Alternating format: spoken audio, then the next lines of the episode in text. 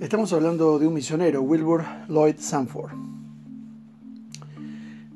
Hay un misionero estadounidense que está en las sierras de Córdoba que es un fruto de las predicaciones que escuchó de este hermano Sanford. Este hermano vive en Córdoba, se llama José Owen. Trabajando solo ahí, llevando el buen olor de Cristo. Sanford tenía una visión de telescopio para no encerrarse en una denominación. Cuando llegó a la provincia de Salta, en el norte argentino, vio que había iglesias de los hermanos y les pidió consejo para fundar iglesias en lugares donde ellos no estuvieran. Eso se llama ética. Se escribe sin H y acento en la E, por si acaso muchos lamentablemente no la conocen. Y aprendió de ellos y de la Biblia que no tiene que haber un pastor, debe haber varios pastores para no crear papismos evangélicos innecesarios. El hermano Walter Wright de las asambleas de los hermanos en Buenos Aires solía venir a predicar con su gran voz cavernosa y profunda. Ninguna iglesia bautista de las que conozco tiene esa amplitud de miras. También tenía una visión microscópica para enfocarse en lo esencial, lo que no se ve a simple vista, el alma. Por ejemplo, nunca le decía a la gente lo que tenía que hacer, como buen maestro enseñaba y dejaba que creciera la semilla. Le predicó a un hombre que tenía una plantación de tabaco. ¿Usted cree que le habló de lo diabólico del tabaco o que Dios lo castigaría si no lo dejaba? No. El hombre solo se dio cuenta con la Biblia en la mano. Ese hermano creaba convicción en los discípulos, no imponía el Evangelio. El plantador de tabaco, Andrónico Carrizo, se transformó en misionero y ambos recorrieron a lomo de mula las montañas, durmiendo en chozas donde había eh, o habitaba la vinchuca, un insecto que pica y transmite un parásito que ataca el corazón. Se llama el mal de Chagas. Es una enfermedad endémica en muchas regiones de Latinoamérica. Estos hombres, Andrónico y Sanford, comían cosas que le ofrecían los lugareños sin preguntar qué era y se reían cuando lo contaban. En medio del monte le dijo a un pastor de ovejas que le traía un mensaje muy importante de parte de Dios. El hombre muy simple y casi analfabeto le preguntó si era tan importante por qué no vino alguien antes a traérselo. El misionero se quedó mudo. Cuando eligió esposa para venir a América Latina, sabiendo los riesgos allá en, por 1949, más allá del amor romántico, les preguntó a los padres de la novia cómo era su salud física era bien práctico. Dorotea Mae Dacken de Sanford, su esposa, realmente tenía una salud de hierro. Le sobrevivió 23 años y fue una misionera ejemplar. A mí particularmente me enseñó mucha teología y me pasó la biblioteca de su esposo.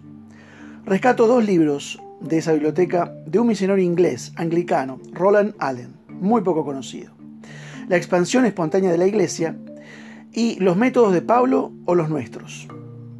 El primero es del año, segunda edición de 1949, son dos joyas. Les cito un pequeño párrafo de La expansión espontánea de la Iglesia, página 141. El poder del dinero está en manos del misionero extranjero y sin ese poder los líderes nacionales se sienten impotentes. Un escritor chino, sigue diciendo este hermano, un escritor chino lo expresó de esta forma. El evangelismo en China cuesta 12 millones de dólares estadounidenses al año a esta inmensa suma, los cristianos chinos pueden contribuir solamente con un millón de dólares. Esto muestra que, si el control chino de la iglesia significa también independencia financiera, la iglesia china se enfrenta a una carga económica que no puede soportar. Cierra la cita. A este misionero usted se da cuenta que sus mismos misioneros amigos ingleses no lo querían y se sintió solo toda su vida y terminó amargado muriendo en África. Este antiguo misionero anglicano creía que la iglesia se autogobernaba, se autofinanciaba y se autoextendía. Y eso lo aprendió este hermano. Esos libros me convencieron que la iglesia no es como la pensamos. Hoy soy un casi hereje por proponer las iglesias caseras u orgánicas, donde no se enfatiza el edificio y el dinero para mantener la estructura de las, yo le llamo las 4 P, paredes, presupuestos, personal pago y programas. Ese misionero inglés sufrió el desprecio de otros misioneros y Sanford también se arriesgó a quedarse solo por sus posiciones eh, en algunos temas.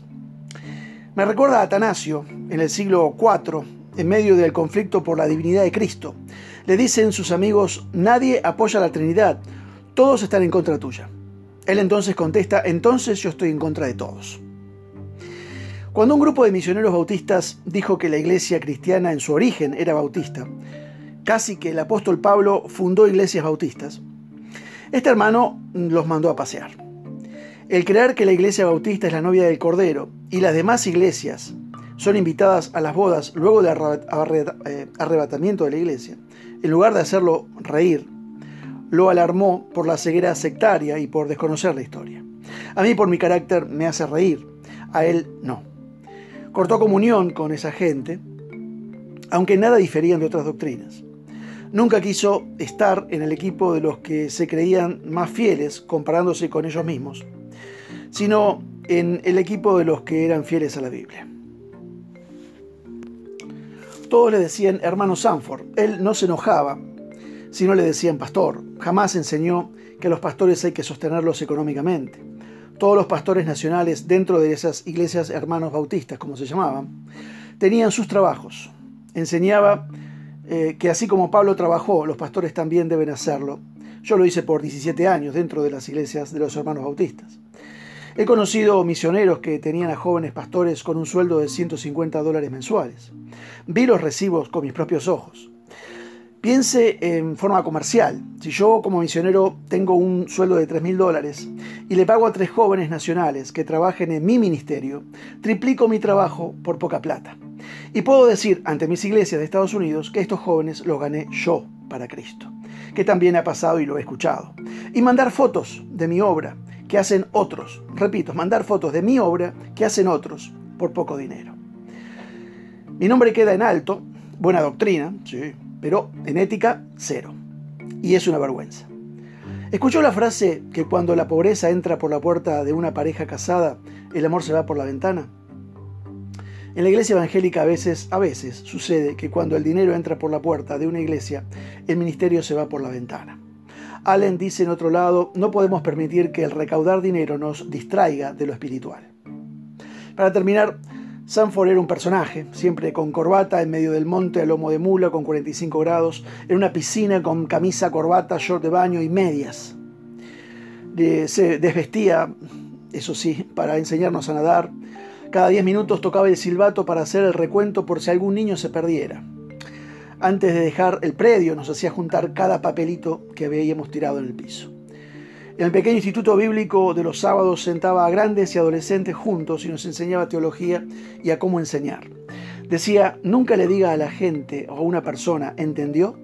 Eso hace parecer que la persona es tonta. Tiene que decir, ¿me explico? Que la acción recaiga en usted, porque quizá usted explicó mal era muy sabio en eso. Enseñar es crear empatía. Las materias más extrañas gustan no porque sean interesantes los temas, sino por quien lo sabe explicar, acercándose al otro. En el caso del Evangelio, nosotros somos el mensaje. Pablo le dice a los corintios que somos una carta abierta, en 2 Corintios, una carta abierta que otros leen. No seamos cristianos que, como esas novelas malas, la gente se cansa los 10 renglones y tira el libro. Que Dios te bendiga.